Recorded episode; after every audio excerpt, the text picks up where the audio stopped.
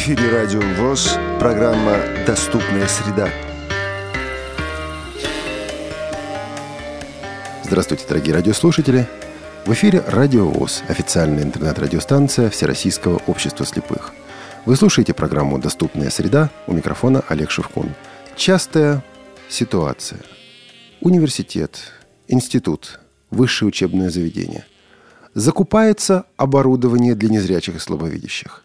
Закупается с лучшими побуждениями, в благороднейших целях.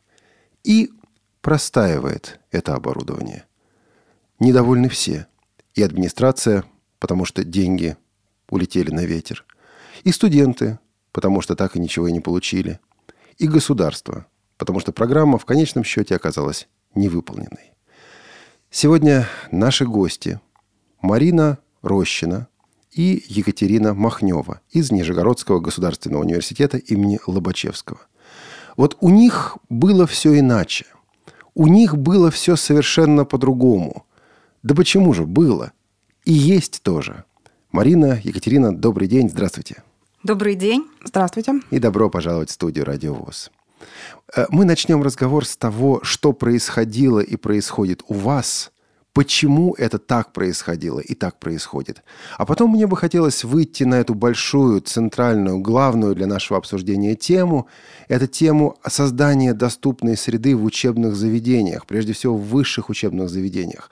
Чем отличаются успешные и неуспешные ситуации? В чем разница между успехом и провалом? Почему в одних случаях получается, и техника служит людям, и студенты учатся, и специалисты выпускаются из стен учебного заведения и идут дальше. В общем, получается. А в других техника стоит мертвым грузом, пылится, и все недовольны.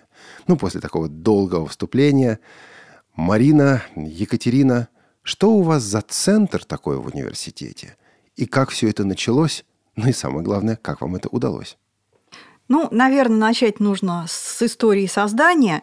Во-первых, мы с Екатериной, конечно, представляем Нижегородский университет, но, кроме всего прочего, Екатерина – директор центра «Камерата». Это Нижегородский областной центр реабилитации инвалидов по зрению, учреждение общественной организации «Рансис». Началось это достаточно давно, в середине 90-х годов, когда появился на горизонте фонд Сороса. Тогда Камерата сделала первый проект, посвященный компьютерным технологиям. И в рамках этого проекта было приобретено первое компьютерное рабочее место в Нижнем Новгороде для незрячего пользователя, брайлевский дисплей. Мы съездили учиться в Москву к Юрию Ивановичу Котову. Он нам показал, что с этим оборудованием можно делать немножко. А дальше мы уже начали работать сами и начали обучать пользователей. Когда начали пользователей обучать, выяснилась одна вещь, которая потом уже как-то казалась очевидной, что на самом деле больше всего в этом были заинтересованы незрячие студенты. По двум причинам. Во-первых, учиться без компьютеров очень сложно. А во-вторых, это та группа, которая наиболее готова к обучению, наиболее готова воспринимать всякие новшества. И когда мы это поняли, у Ирины Николаевны Зарубиной появилась замечательная, я считаю, идея обратиться в Нижегородский университет с тем, чтобы объединить эти две вещи – компьютерные технологии и незрячих студентов. Подождите, я пока не понял. Просто взять и прийти к руководству университета? Действительно так. Единственный, да, действительно, бонус – это то, что все мы, кто тогда у истоков этого дела стоял, мы когда-то учились в Нижегородском университете. И, видимо, были не на плохом счету, раз руководство университета решило эту идею все-таки поддержать. Конечно, идея была замечательная. У меня бы лично никогда не хватило энтузиазма пойти просто действительно. То есть, внимание, началось не с того, что выделили деньги, не с того, что где-то что-то надо было освоить. Началось с того, что конкретные люди пришли с конкретной идеей. Да. Причем руководство пришли с идеей «дайте нам комнату» и, например, там одну ставку, чтобы сидел оператор и помогал студентам, которые будут приходить, работать на компьютере, что-то там им делал. Это ведь было в 90-е годы. Это был 97-98 год. Тогда еще о всеобщей доступности даже не говорили. Да, тогда про это не разговаривали. И как? Университет сказал: ребят, нет, мы все-таки университет, давайте мы так делать не будем, давайте мы создадим подразделение, которое будет заниматься изучением этих тифлоинформационных технологий и на этой основе оказывать поддержку незрячим студентам, то, что вот вы считаете нужным. То есть частично это научная деятельность, и как раз научная деятельность больше всего интересовала руководство университета. Ну, вероятно, как потом выяснилось, действительно, вот оно так сложилось. Вот. Причем у нас в университете такое достаточно, я считаю, интересное положение, которое много чего нам дает. То есть мы находимся в управление информатизацией, как все компьютерное в университете. И здорово это потому, что мы не принадлежим никакому факультету и подчиняемся непосредственно ректорату. То есть вот такие вопросы, они организационные, они решаются значительно легче. И на примере других вузов я знаю, что это на самом деле очень важно. Вот. А с другой стороны, мы находимся территориально рядом с факультетом социальных наук. И факультет социальных наук мы частенько интересуем как база для практики. Там, показать студентам вообще, кто такие эти инвалиды по зрению, поскольку они будущие социальные работники, что с этими инвалидами по зрению можно делать. Прислать дипломников. Да, иногда дипломники, иногда экскурсии, иногда лекции, иногда курс лекций. То вот. Есть и у самого университета есть у вас заинтересованность, это продолжается и сейчас. Да, заинтересованность, она развивалась по мере нашей деятельности. Вы для этого что-то делали конкретное? Я думаю, что немало делали. Значит, вот чтобы заинтересовать вот университет. Изначально вообще центр существует на основании договора между Камератой и университетом. И по этому договору университет выделяет помещение, университет выделяет там, зарплаты для сотрудников. Помещение выделяет университет, да, а оборудованием занимается Камерата. Потому что на самом деле, действительно, вот оборудование – это такая штука дорогостоящая. То есть и средства на оборудование тоже ищет Камерата, а не университет? Да. Угу. То есть изначально оно было так. И когда мы начинали, какую-то часть оборудования предоставило Министерство образования. Как-то что-то было всего очень немного. Пара компьютеров, брайлевский принтер. Брайлевский дисплей был тогда камератовский, потом был логовский такой замечательный 20-клеточный дисплей. Я его иногда теперь студентам показываю в качестве музейного экспоната.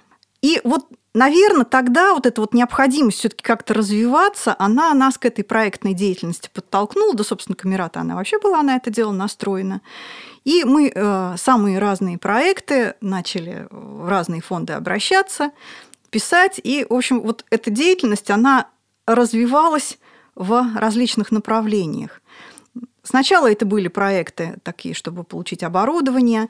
Потом добавились проекты, направленные на социальную реабилитацию студентов, потому что, по сути, в центре вот все специалисты, они в основном были компьютерного плана, да, и какую-то такую вот работу с ребятами психологическую можно было делать как раз вот в рамках этих проектов. Вот как раз вот здесь есть преимущество того, что с центром работает и университет, как государственное образовательное учреждение, и общественная организация.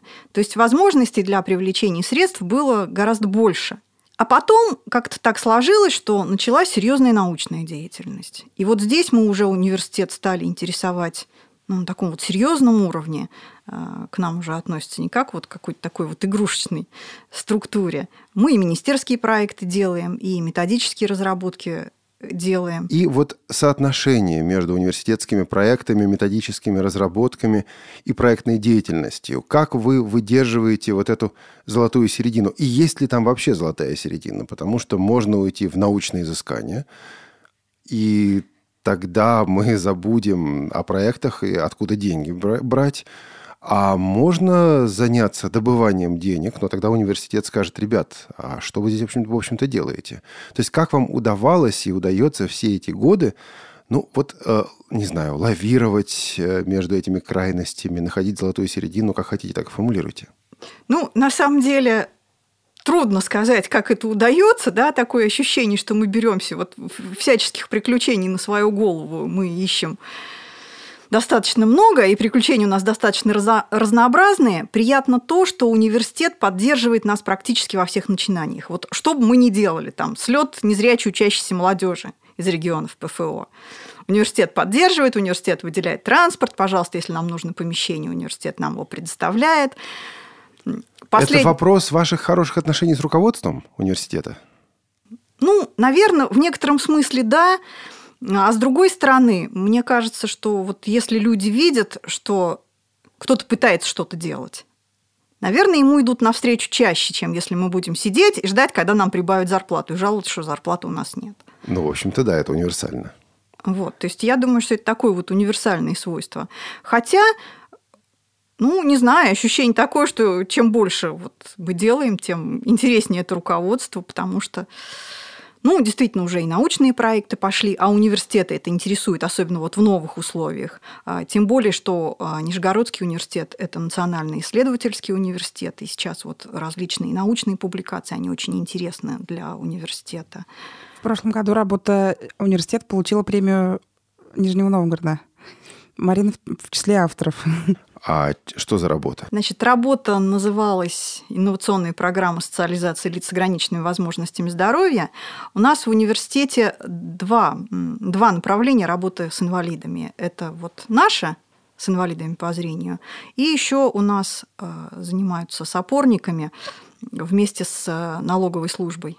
Финансовый факультет? Вместе с налоговой службой Нижегородской области тоже обеспечивают доступность, обеспечивают обучение. И трудоустройство потом налоговой инспекции. Вот.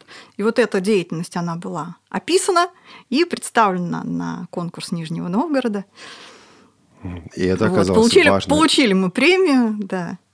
Это была актуальная тема, но она остается актуальной темой. Да, тема понравилась, вот, причем в номинации социально значимые программы. Если говорить о доступности вашего университета, образования в вашем университете для незрячих и слабовидящих людей, и оценить эту доступность по шкале от 1 до 10. 1 – никакой доступности, 10 – доступно все целиком.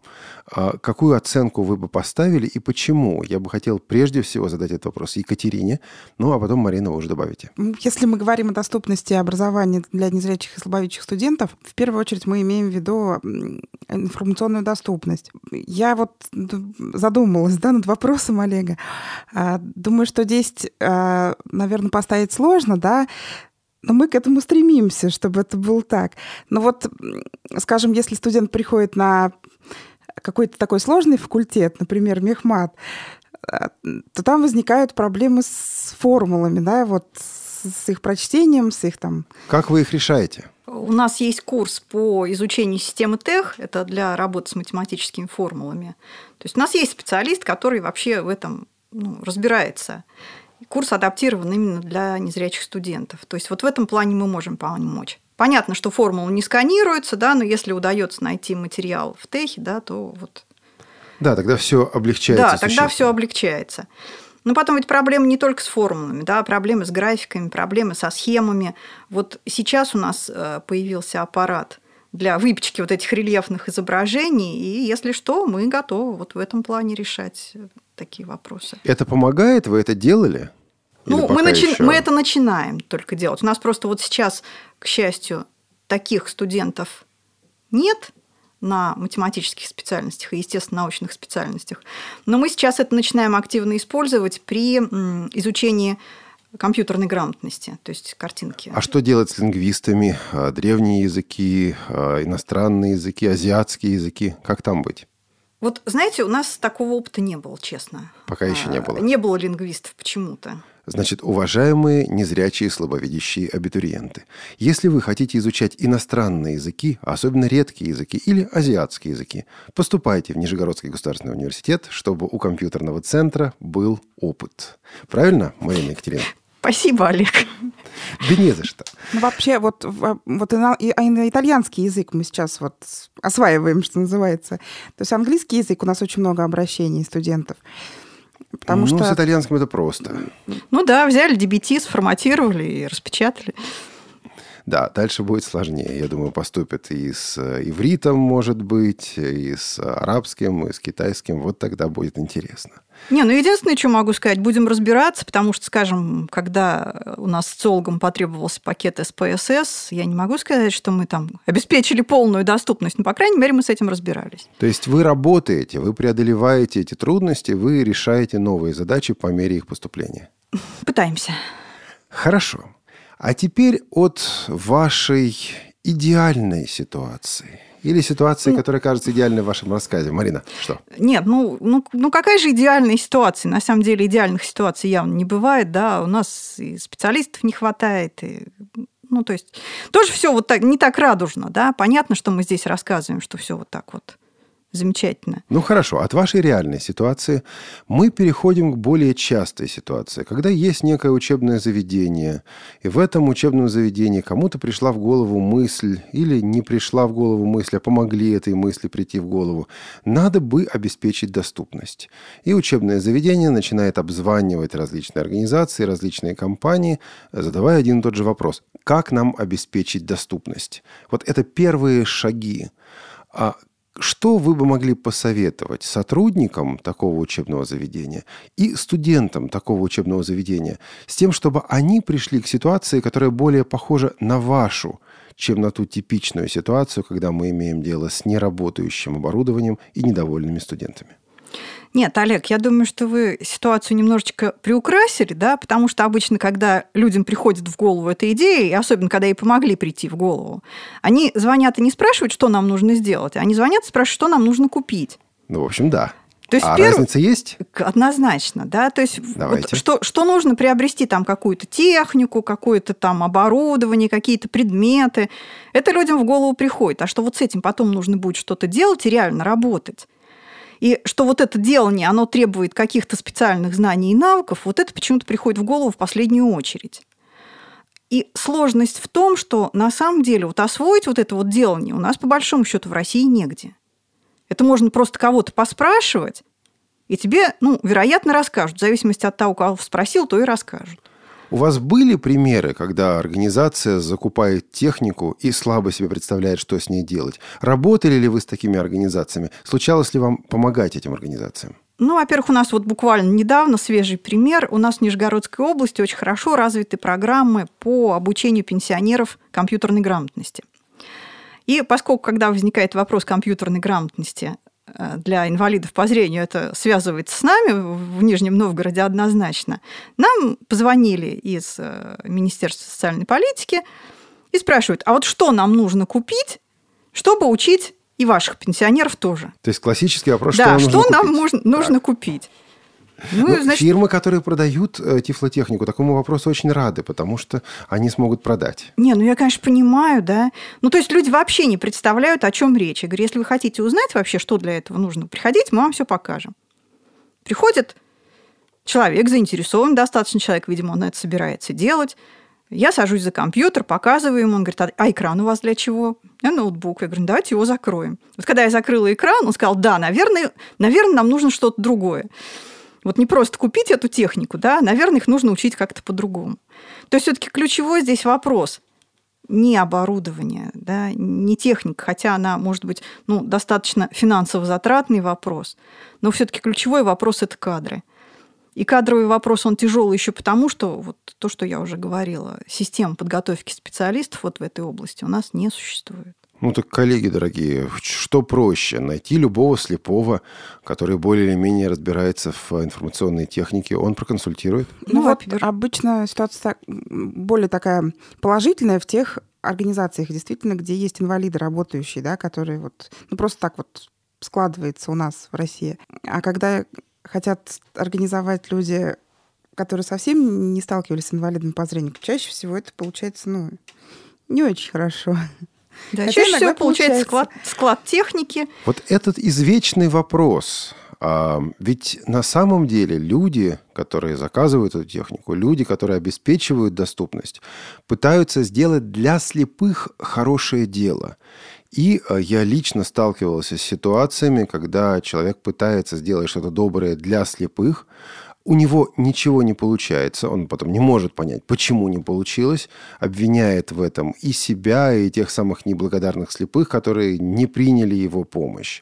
Вот как быть с этим классическим вопросом делания добрых дел для слепых? Нет, есть такое высказывание «ничего для нас без нас», да, которое касается всех инвалидов. Обычно его очень любят организация «Перспектива», такая, которая с инвалидами работает. И с ней никак нельзя не согласиться с этим делом. Единственное, что и слепой не каждый может это сделать, Здесь нужны ведь не только технические знания, да? То есть ведь очень часто люди берутся за какое-то дело, ну, имея какие-то представления, и думая, что они представляют вопрос в полном объеме. А потом выясняется, что это не учли. И очень часто у нас развивается все вот именно так в этой сфере, как раз в сфере доступности, в сфере реабилитации. Делается то, что люди умеют. А что они не умеют, остается за гранью. А, ну, оказывается необходимым, и без него никак. Да. Нет, ну, вот где-то там кто-то учит работать на компьютере, да, то есть вопрос вот сейчас, я не знаю, для меня это очень больной вопрос. Появилось огромное количество каких-то таких пособий, да, и очень часто они никакие, к сожалению. А вы специалист, вы этим давно уже занимаетесь, и когда вы видите никакое пособие, вам по этому поводу, ну, неприятно, не по себе становится. Ну, грустно, да, а потом, вот, понимаете, ситуация какая?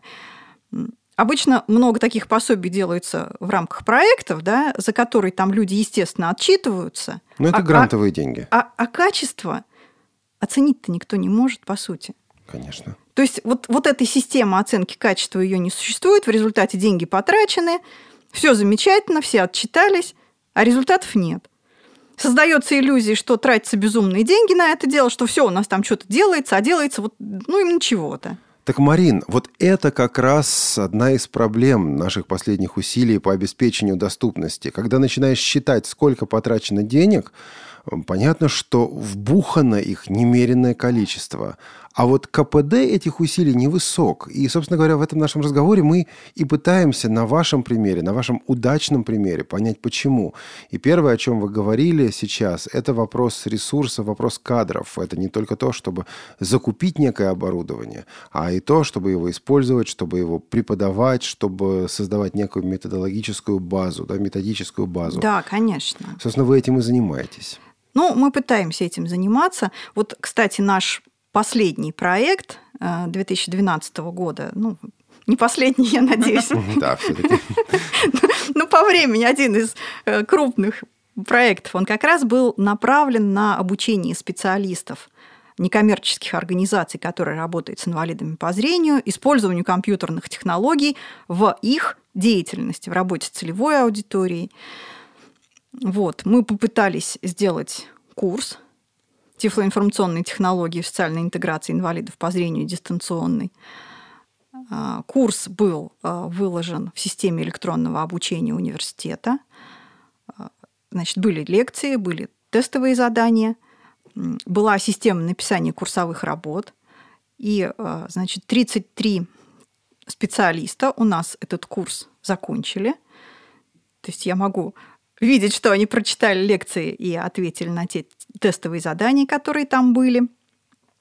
И они написали курсовые работы. Курсовые работы наиболее интересные представлены на сайте Центра Камерата, и там действительно есть очень интересные и полезные вещи.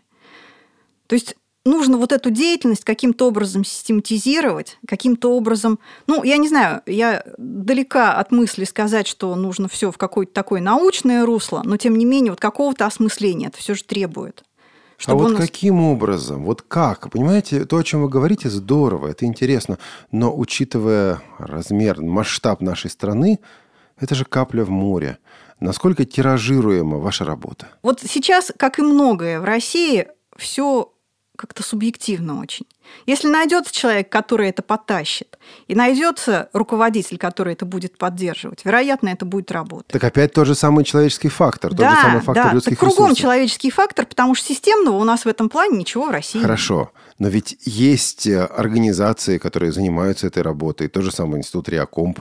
Вы с ними как-то взаимодействуете? Получается у вас делать что-то вместе с ними? Может быть, другие университеты, еще какие-то ресурсные центры? Потому что пока я слышу, ну вот что вот мы одни на этой земле, и все остальные вроде бы наши ученики. Это действительно так? Или я пока чего-то не слышу? Не, ну, упаси бог, да, у нас с манией величия не очень хорошо. То есть мы с удовольствием работаем со всеми университетами, которые предлагают нам с ними как-то объединиться, да, мы всегда готовы поехать к кому-то поучиться, если у кого-то там что-то есть. Мы были и в Якутске, мы были и в Новосибирске у Светы Васильевой. Вот. Она нам какие-то свои материалы давала, мы ей свои материалы давали. То есть мы для сотрудничества открыты всегда. И, собственно, ну, сейчас скажу, да, потом буду думать, мы не претендуем на первенство, вот, но с этим нужно что-то делать. С этим это с чем? ну, вообще вот с систематизацией вот этой работы. То есть ведь вот появились компьютерные технологии. Инструмент очень эффективным может быть, но инструмент очень сложный. То есть, как мне тут недавно позвонила девочка, которой надо пользоваться компьютером. Она говорит, вот я компьютер включила, а на что мне теперь нажимать? Хороший вопрос. Вот. И вот ощущение такое, что вот этим инструментом у нас сейчас на государственном уровне пользуются вот именно вот на этом уровне как раз. Мы компьютер купили, и на что теперь нажимать? Вот как-то вот осмыслить это нужно. То есть, наверное, какое-то научное осмысление требуется. Что именно нужно делать? Ведь на самом деле спектр вопросов очень широкий. У нас это не востребовано в социальной практике, потому что у нас про это плохо знают специалисты в сфере социальной работы, социальной реабилитации. У нас часто оказываются недоступными информационные ресурсы, потому что про это не знают специалисты в сфере IT. Вот. Мы со всем этим пытаемся работать. То есть вот эти направления мы знаем. Я уже не говорю о том, что с обучением компьютерной грамотности дело в России обстоит очень плохо. Екатерина, насколько я знаю, вы ведь развиваете и новые направления. Вот то, о чем Марина начала говорить несколько раньше сегодня в нашей программе, это обучение людей пенсионного возраста. Вы говорили о том, что к вам обратились, задали некоторый вопрос. Эта программа пока еще в будущем, или вы уже начали эту работу? И если начали, то как она идет? Нет, это уже мы начали работу. Вообще говоря, обращений от людей пожилого возраста, да, старше 50 лет, незрячих, слабовидящих, было много и раньше, и год назад. Но вот все попытки наши найти на это средства и также общественных деятелей из Нижегородской областной организации ВОС, да, кто там представители ходили, обращались, не приводили к положительным результатам. А вообще в Нижегородской области, Марина уже сказала, что широко сейчас программа развивается. Вообще Министерство социальной политики, уж так рекламируем их, да, у них есть широкий проект большой «Обучение граждан пожилого возраста». Понятно, интернет. Если набрать в интернете, сразу очень много информации про этот проект. Так такое не только в Нижегородской области, а в других регионах также. Но почему в Нижегородской области заработала программа работы с незрячими слабовидящими? Нам предложили поучаствовать в программе обучения незрячих пожилого возраста и вообще инвалидов, не только пожилого возраста. Фонд КАФ есть такой, да. Вот у них был конкурс, мы в нем поучаствовали, получили финансирование. И с апреля месяца, с 1 апреля начали обучение незрячих, слабовидящих людей пожилого возраста. Сейчас у нас обучается 3 группы. Это там же в центре, в университете? Один класс у нас есть в университете на базе Тифлоцентра, один класс мобильный, который мы приобрели по этой программе, развернули в Нижегородской областной организации ВОС. Но поскольку туда просто удобнее ходить людям, они туда ходят на собрания, они знают эту местность, здание. И руководство университета на все это пошло? А то. Да, руководство университета нас поддерживает. Вообще говоря... Потому что для них-то это не профильно. Не профильно. Там была даже история еще интереснее. Министерство социальной политики в лице министра Ольги Владимировны обратилось в Нижегородский государственный университет с просьбой организовать обучение пожилых людей на бесплатной основе. Я так понимаю, там была формулировка. Но поскольку просто кадровые ресурсы Тифлоцентра, они не позволяют развернуть эту деятельность. Поэтому университет дал какой-то ответ, да, но, я так понимаю, что вообще пожилых людей, которых они учат, вообще учат, да, там порядка 7 тысяч, вроде бы я читала, обучено уже, привлекаются для обучения студенты, да, кто учится там на информационной технологии, например, то есть лица, которые могут обучать. Понятное дело, что с инвалидами по зрению Не пройдет такой номер, да. И что вы делаете? Мы делаем, то есть мы сформируем свои группы. Надо сказать, что вообще спрос очень большой. Мы были, когда начинали обучение, были на собрании одной местной организации. В общем, там нас чуть не разорвали. Так сколько у вас преподавателей и сколько студентов? А на данный момент у нас 3 преподавателя. Один еще сейчас приедет с учебы. Будет 4. Но группы небольшие, поскольку понятно, что программные средства, да, которые говорят, ну, больше, чем 4 человека группы, это сложно. Потом люди-то ведь очень, ну, как бы, это не студенты, которые, ну, вот, учатся, да, и готовы. Все равно человек, которому там 60 лет, он все равно воспринимает информацию, тем более вот... То есть тяжело это пока идет. Вот.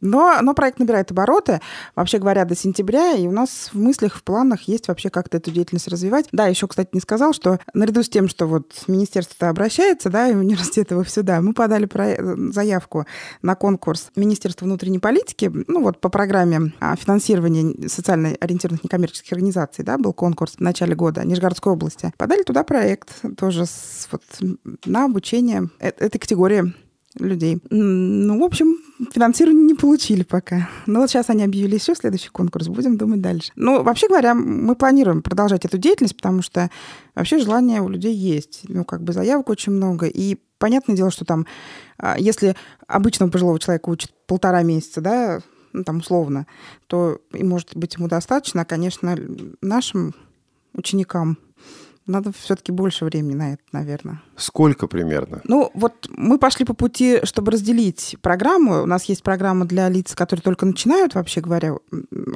обучение основам компьютерной грамотности. И лиц, которые уже что-то умеют, да, но которые хотят вот, ну, повысить свою квалификацию, будем так говорить. То есть там изучить какую-то там программу, там, не знаю, что-то такое посложнее. Вот, ну, то есть у нас получились программки маленькие, где-то рассчитаны на 1,5-2 месяца тоже, но с тем, что если человек вот освоил, да, первый этап, он может перейти на второй. Марина, Екатерина, мы с вами сегодня все про компьютеры да про компьютеры. А что, доступность – это только компьютеры или вот просто так у вас сложилось исторически в Нижнем Новгороде? А где-то по-другому бывает? Ну, вот как раз к тому, что мы говорили о том, что вот в этой сфере как-то все индивидуально. Нас больше интересуют вопросы доступности именно информационной среды, ну, потому что нам это ближе. Например, в Волгограде есть такая Волгоградская ассоциация незрячих специалистов «Надежда». Там есть Евгений Рыбников, которого интересует доступность физической среды. И они занимаются именно доступностью физической среды. У нас... Почему, собственно, вот информационные технологии нам ближе? Потому что с вопросами доступности физической среды мы сталкиваемся значительно меньше, потому что у нас в Нижегородской школе очень здорово поставлено обучение ориентированию в пространстве. То есть практически все студенты, которые к нам приходят, а большая часть из них все-таки выпускники Нижегородской школы, они ориентироваться умеют. И вот этот вопрос, он не стоит для нас. Вообще, если говорить в плане доступности физической среды в университете, то там, ну уж ни про какие там 8-9, я бы вообще оценила вот эту доступность, ну, на 5, да, на крайняк. Вот. Понятно. Но поскольку вот нас самих-то это как-то, ну, я не знаю, мы учились, не задумываясь о вопросах доступности, я считаю, что это вполне инвалид по зрению, по силам. И как-то вот это вот осталось за гранью. Я, кстати, не считаю, что это хорошо на самом деле. Да? То есть сейчас есть и технологии, которые позволяют облегчить ориентирование. Но мы ими не занимаемся, потому что у нас ресурсов не хватает. И потому что вот чисто подсознательно у нас самих эта тема, она однозначно не во-первых, там где-то. И каждый раз, когда мы размышляем, какой нам написать новый проект, снова про компьютерные технологии чего-то, или, значит, вот уже заняться доступностью, оно как-то скатывается к первой теме. И опять-таки мы с вами возвращаемся к человеческому фактору. Да. Вот вы такие люди, вы в этом работаете, и, исходя из своих предпочтений, вы определяете направление проекта. Конечно. Вот о чем я и говорю, что нужно как-то вот... Наверное, когда мы говорили, кого нужно подобрать не просто одного человека, нужно подобрать команду, да, которая вот... У каждого члена, участника которой будет свое направление, но да, при этом... Да, чем больше этих людей, да, тем, наверное, больше они сумеют охватить направлений. Вопрос только, где их взять? Ну, хорошо. И мы подходим к завершению нашей программы. Все-таки в заключение я бы хотел задать непростой вопрос, который, как мне кажется, позволит нам подвести черту. Ну вот, представьте себе, что нас слушает студент университета или недавний выпускник университета или руководитель университета, института, высшего учебного заведения, но перед ними один и тот же вопрос – обеспечение доступности информации, информационных ресурсов в нашем учебном заведении. С чего начинать, с кем связываться, о чем не забыть, чего не упустить? Вопрос огромный, но хотя бы несколько штрихов к портрету давайте попытаемся нарисовать. Ну, во-первых, было бы замечательно найти, скажу, незрячего человека, который готов этим заниматься. Этим это чем? Обеспечивать доступность? Да, выбивать аппаратуру, выбивать деньги, преподавать или чем? Этим это широкое слово. У нас получилось здорово, у нас есть команда единомышленников. Да? То есть у вас не один человек, а у вас команда? Нет, нас здесь как минимум двое. Да? Еще у нас там кое-что в Нижнем Новгороде осталось. Не так много, но тем не менее есть у нас там еще ресурсы. Значит, найти человека. Ищу человека. Да, ищу человека. На самом деле, оно так и есть, чтобы человек в этом был заинтересован сам. Потому что наши проекты, мы ведь их пишем очень в большой степени для себя. Что бы там ни говорили, да? Я, конечно, каждый раз, когда пишу какой-нибудь проект, я думаю про кого-нибудь из своих студентов там, или бывших студентов, или пожилых людей, кого-то реально, когда представляешь, оно идет значительно лучше. То есть, чем хороший человек незрячий, он в теме больше. Потому что вникнуть во все это сразу... у нас руководитель, да, то есть наш непосредственный руководство, проректор по информатизации Нижегородского университета, он с нами работает уже, с самого начала, по сути, да. И он каждый раз удивляется. Слушай, говорит, мне никогда не приходило в голову, что это тоже надо. Хотя человек уже, в общем, достаточно долго, человек достаточно мудрый, да, там, с жизненным опытом. Что говорить, если люди пытаются это делать с нуля? Я не знаю, где это можно почерпнуть, в каких книжках. Марина, подождите, но вы находите незрячего человека, он в теме. В вашем случае хорошо было еще и то, что вы в двух темах сразу. В теме адаптивного оборудования и в теме университетского образования. А что все-таки важнее, чтобы этот человек был в теме адаптивного оборудования или в том, чтобы он разбирался в системе, в организации, в особенностях университетского образования? Я сейчас для себя скажу очень крамольную вещь, потому что, вообще говоря, я по образованию математика, техника мне существенно ближе. Если бы этот вопрос мне бы задали лет 10 назад, я бы однозначно сказала, что нужен человек, который разбирается в технике. Поработав в этой системе уже энное количество лет, я скажу, что нужен больше человек, который разбирается в социальных вопросах. Потому что деваться от этого некуда. Может быть, даже не в системе вузовского образования, потому что я до сих пор в этом плохо понимаю и ничего, обходимся, да. Но именно в вопросах, я не знаю, там, пиара, да, в вопросах социальной политики, в вопросах реабилитации, что откуда берется, какие программы существуют. То есть это не просто незрячий технарь? Нет. Незрячий технарь однозначно тоже нужен. Кстати, технарь может быть и не обязательно незрячий. Да? У нас, например, очень неплохо работает мой муж. Он совершенно зрячий, но он с самого начала, с самого первого проекта камератовского, про который я рассказывала, работал. И, в общем-то, в это он вник. То есть освоить технику нет тут ничего невозможного. Значит, нужен человек, который будет двигателем, моторчиком всего этого процесса, и он должен обладать некими квалификациями, некими качествами. Что дальше? Дальше однозначно, если учреждение какое-то хочет создать у себя доступность, да, нужно, чтобы руководство понимало, что это не просто вы галочку поставили, а что это потребует неких ресурсов, потребует какой-то поддержки, да, не всегда материальной, иногда и моральной, потому что все просто не бывает в этой деятельности. В вашем случае вам пришлось руководство убеждать, объяснять, пропагандировать? Что замечательно в нашем руководстве, то, что оно считает, что эту работу, которую мы делаем, мы знаем, уж не хуже-то однозначно, да, такое ощущение, что руководство считает, что мы сами лучше знаем, что делать нужно. И оно как-то так сложилось с самого начала, и когда руководство поняло, что мы еще пытаемся что-то делать, да, не просто сидим, поддержка стала гораздо более активной. То есть, если мы начинали в университете, действительно просто получали какую-то университетскую зарплату и в стороночке находились, то теперь мы в систему университета достаточно прочно интегрированы, и действительно, то есть все наши проекты, они получают поддержку, к счастью. Мы и книжки издаем в издательстве университета, да, если нам нужно. То есть в этом плане я считаю, что нам с руководством очень повезло. Когда начнутся ценные указания по любому значимому и незначимому поводу, я не знаю, наверное. Просто поскольку работа очень неформализованная. Я не знаю, как ее формализовать, честно. То есть мы сколько раз пытались там какие-то положения написать, чего, сколько страниц мы должны печатать. Это же решить совершенно нельзя. Ну, конечно, вы не можете предсказать, кто не можем придёт, ничего предсказать, кто придет и что от нас потребуется, действительно. Вот сегодня там человеку нужен целый учебник итальянского, да, а завтра ему ничего не будет надо. И вы печатаете это по Брайлю? Мы печатаем. Мы однозначно не успеваем сделать вот все. Я им обычно говорю: ребят, давайте уже как-то вы будете это знать. Вот не когда вам надо завтра, а еще лучше вчера, а как-то, хотя бы там за месяц. Было бы очень хорошо жить. Вот. И поскольку это формализовать нельзя, эту работу, да, и еще если будут сверху бесконечные ценные указания, тогда, наверное, все кончится. Вот. А когда... я не знаю. То есть на мой взгляд, каждому нормальному человеку на своем рабочем месте хочется сделать так, чтобы было хорошо. Да, это, наверное, свойство нормального человека. К счастью, наше руководство это понимает, что мы заинтересованы в этой работе сами.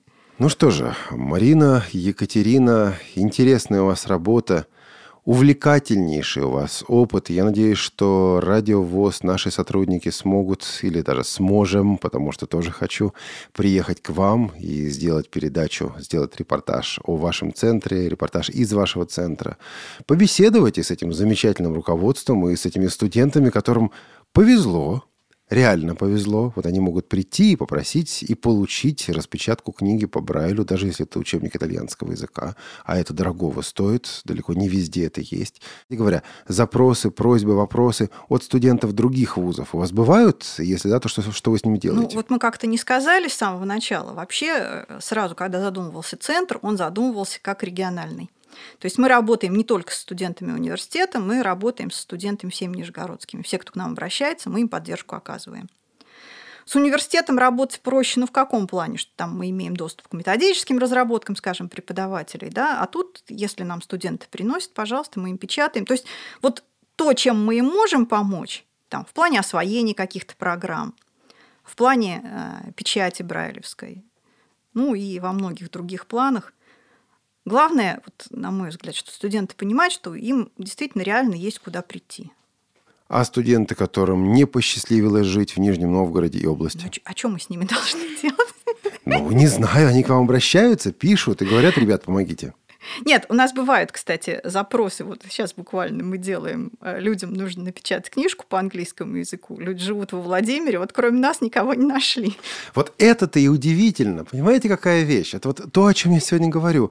Этой техники сейчас в России немало. Эта техника стоит в библиотеках. Эта техника стоит в школах. И почему ей не пользуются? Почему эта техника простаивает? Что отличает ваш случай от тех многих других случаях? Именно в этом мы сегодня и пытались разобраться. Я надеюсь, по крайней мере, частично нам это удалось.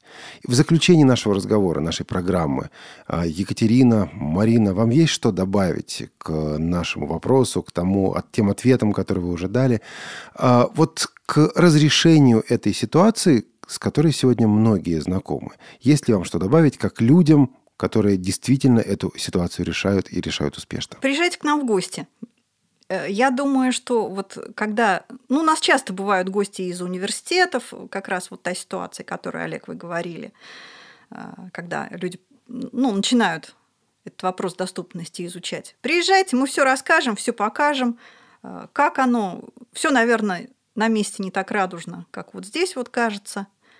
Но, тем не менее, мы всегда рады сотрудничеству, всегда рады какому-то чужому опыту тоже. Как с вами можно связаться? Сайт назовите, пожалуйста, контактную информацию. www.unn.ru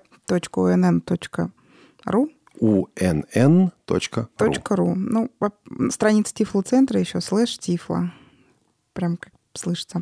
А я, хотела сказать, обратиться, наверное, к абитуриентам, незрячим и слабовидящим. Знаете, как у нас говорит наше руководство, про которое сегодня уже вспоминали, что если вы хотите, чтобы вам была оказана какая-то поддержка, да, и начинается это с приемной комиссии, то вы хотя бы скажите, что у вас есть проблемы, да, мы обычно, студенты у нас, абитуриенты приходят, когда уже на экзамен, и говорят: а нам мне не хватило времени. Так не надо говорить, что тебе не хватило времени, когда уже экзамен закончился, да. Надо про это пораньше подумать. Надо прийти и заявить, что мне, возможно, нужно будет там увеличительное устройство, да, которые, кстати, в нашей приемной комиссии бывают каждый год. Вот. То есть заявить о себе. Потому что если человек не заявил о том, что у него есть, ну, не хочется говорить ограниченные возможности, да, но есть некие проблемы, то как бы потом уже будет поздно махать. Поэтому не надо этого бояться. Екатерина, но ведь это страшно. Вот заявишь о себе, и тебя чего доброго до экзаменов не допустят. Нет, а лучшая ситуация, когда ты уже не заявил, ну, и тебя никто не заметил, ты поступил, тебя... Вот реальный случай был, когда девочку-студентку после первой сессии отчислили. Она говорит, а я же не вижу, вот что там написано. Она поступила на биофак. На биофак поступила девочка, да. Ну, то есть, может быть, она... Но она об этом заявила, то когда уже вот ее уже отчислили. Поэтому... И это было поздно. Ну, естественно. Понятно. То есть не бойтесь, да, не бойтесь говорить об этом. Вот в настоящий момент, я не знаю, как пойдет дальше, но в настоящий момент, на мой взгляд, вот за весь предшествующий период ситуация, вообще говоря, вот наиболее благожелательная для студентов. Нет, ведь на самом деле вот этот вопрос, возьмут, не возьмут, он решается не вузом, ребята, сейчас. Это решается индивидуальной программой реабилитации. Если у вас написано, что вы можете обучаться в таком-то вузе, то вас не взять просто не имеют права. По закону. Вот прямо так. Да, да, вот прямо да. так. А вот если у вас не написано, то есть если вы собираетесь в какой-то вуз идти, вы позаботитесь о том, чтобы у вас это было написано в индивидуальной программе реабилитации. Потому что сейчас это решается вот именно таким образом. Понятно. Что ж, я думаю, это особая тема для отдельной программы. Возможно, в цикле «Доступная среда» на Радио ВОС. А сегодняшняя наша программа завершается... Я благодарю наших гостей. Это Марина Рощина и Екатерина Махнёва из Нижнего Новгорода. Спасибо вам большое. Спасибо. Спасибо вам. Звукорежиссер Илья Тураев. С вами был Олег Шевкун. Всего доброго.